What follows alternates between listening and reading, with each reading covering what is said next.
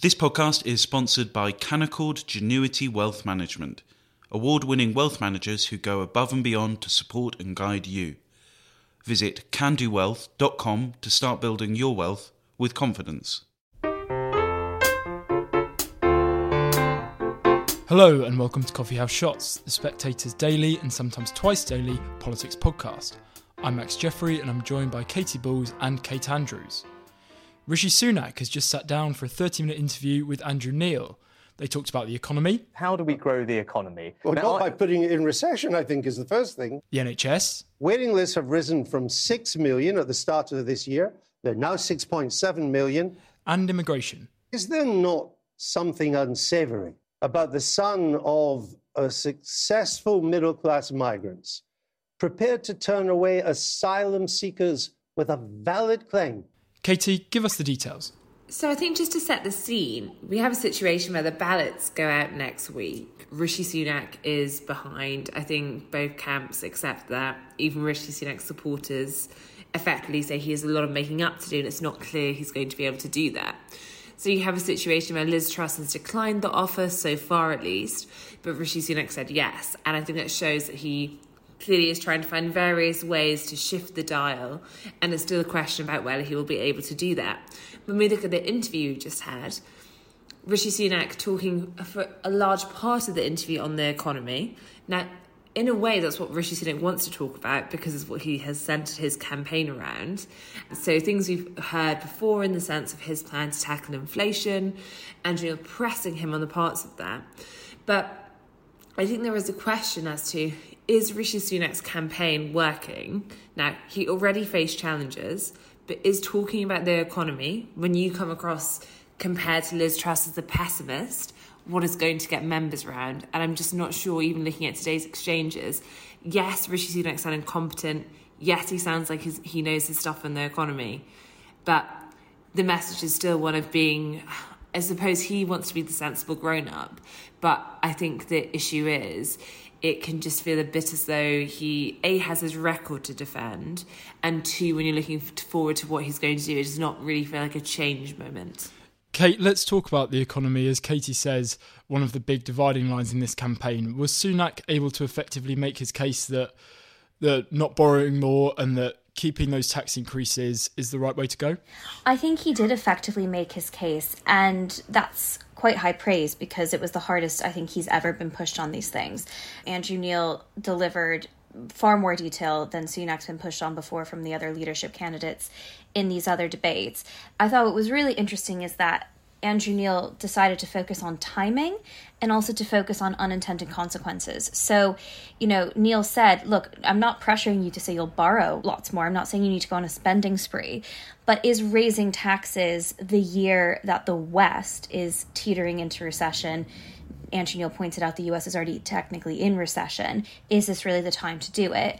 And Sunak made his case for fiscal responsibility, but it was it was definitely a challenge. And then there was this very interesting exchange where Rishi Sunak said this. growth then, if we'd like to talk about growth, how do we grow the economy? Well, Now, not I- by putting it in recession, I think, is the first thing. Well, well, actually, what we need to do is get to grips with inflation quickly, because if we have inflation that persists for far longer, that's not going to help grow the economy. It's just going to make everybody poorer. And whilst it may make us feel good in the short run, actually, we end up repeating the mistakes of the past. And we've seen how that is.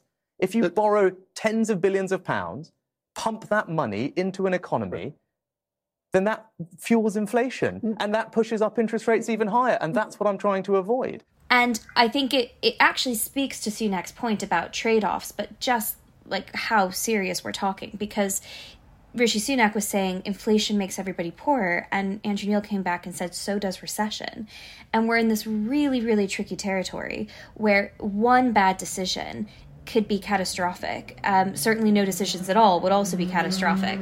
And you can sympathize with Rishi Sunak's, you know, accusing others of fairy tale economics and the rest of it because they're not having these grown-up conversations. But this was really the first time, because as Katy points out, Sunak is so confident when he talks about the economy, and that really came across tonight. This was the first time I thought we got a real detailed discussion highlighting some of the risks that Rishi Sunak is actually taking. I mean, he points to himself as, as the candidate who, who isn't willing to be very risky with the public finances. And I thought Andrew Neil did a good job teasing out tonight of the risks of keeping those tax hikes and of not acting on tax. And of course, Sunak countered with, well, what about inflation? Katy, this really was a big risk for Rishi Sunak. Do you think it was worth it? Yeah, in a way. I think every Andrew Neil interview is a risk if you think about the history of the fact that often it backfires to politicians. But I think for Rishi Sunak, it's a risk he has to take because he is just running out of ways to win over the membership, to change the narrative of this leadership race. And therefore, he almost does need to take every opportunity he has that has the chance of working for him. And I think what's tricky is if you think about how politicians often approach an Andrew interview, it's more can I survive it? Do I emerge unscathed? I think tonight Rishi did pretty well but he doesn't just need to survive because the other candidate is refusing to do it. He almost needs to come out well from an Andrew Neil interview.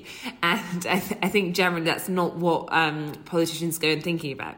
So I, I think his team will be fairly happy with the performance tonight. But I think in terms of gaining more momentum, he is just struggling to find ways to do that. And you have a situation where Liz Truss because she is so far in front, doesn't feel the need to do this. And her team are also bringing out new backers, and that's how they're trying to show that she's moving forward. So, first off, you have Ben Wallace, the Defence Secretary, coming out and backing her. I think we can expect more names too. As I said in my cover piece for the magazine this week, there is a sense now that almost as more MPs decide that she is the most likely candidate, whether it is suddenly that they are embracing Truss Trussonomics, whether it is the fact that they suddenly think that this is a person who get them a job, we can pick. Um, I think it means more people are willing to come out and back her, and that is what they think is going to keep this idea that you know Truss is the one who's out in front, whereas Rishi Sunak has to is on a trickier path when it comes to this.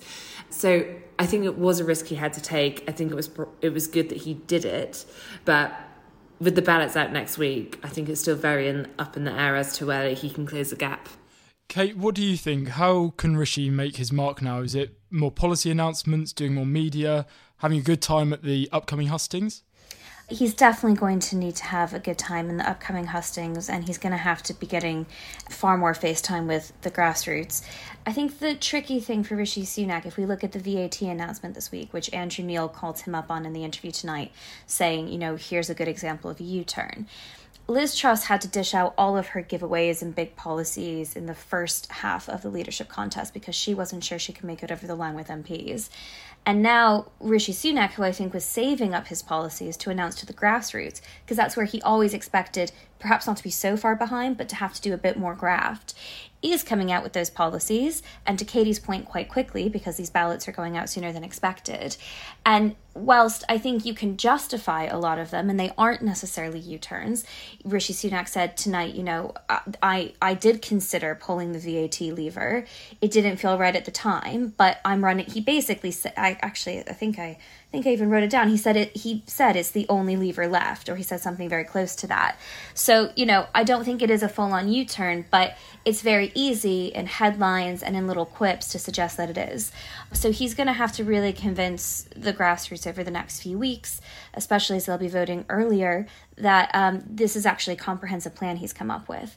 And something he continues to stress, and it's a good point, is that the public have gotten to know him uh, as two years, two and a half years as chancellor. He ended on that point tonight in the interview that people understand what he can do when the economy is in a tough situation, and he has a proven track record on that. But that is not the same as warming up to getting to know and really winning over the hearts rather than minds of the grassroots. Uh, and he's going to have to put in a lot of effort in the next few weeks to do that. I think what I found interesting watching this evening's interview, where Rishi was pressed and was clearly uncomfortable in places, and as Kate has said, I think was pressed more on his economic plan and more specifically than in other interviews. And that was engaging, but just in a way act as a reminder of how different the two campaigns are. It almost feels as though Liz Truss is running a campaign to win over the membership, and Rishi Sunak is running a campaign to win a general election. Now, that's not to say this Truss can't win a general election, but her campaign is so specifically targeted and focused on the membership And you can see that in where it's going. Whereas Rishi Sunak, I think if we're looking at what he is saying, and also the fact that the polling seems to suggest it lands better with the wider public than it does the Tory membership, it does raise questions as to has Rishi Sunak misjudged this in the sense that lots of people think his campaign is very sensible. Lots of Tory MPs worry about Liz Truss's message in the sense they're not completely sure she's going to be able to deliver on everything she's saying, that she could be the behest of the, of the right of the party. She has very little room for the manoeuvre. But yet they still agree that she is ultimately connecting more with the people who are voting in this election. And I think looking at Rishi Sunak tonight, I think he came across as confident and competent. And you can see that if that was a general election interview, if we were talking about the different candidates who had just all done Andrew Neil interviews, Keir Starmer, Rishi Sunak, in this scenario here as Prime Minister, I think would be saying that was a decent performance. But in order to get that, he has to appeal to a different electorate. And I'm just not sure this campaign has managed to do that in the way it needs to do. And time to do that is running out. I, I really like the point that coming out of this interview in a general election, people would have said he's really competent, he's really good, he can hold his own. Those are not actually the top questions that the conservative grassroots are asking. They're not necessarily even in the top 10. And you can have opinions about that, but that's the reality. And it's making life much more difficult for him. Thank you, Kate. Thank you, Katy. And thank you very much for listening.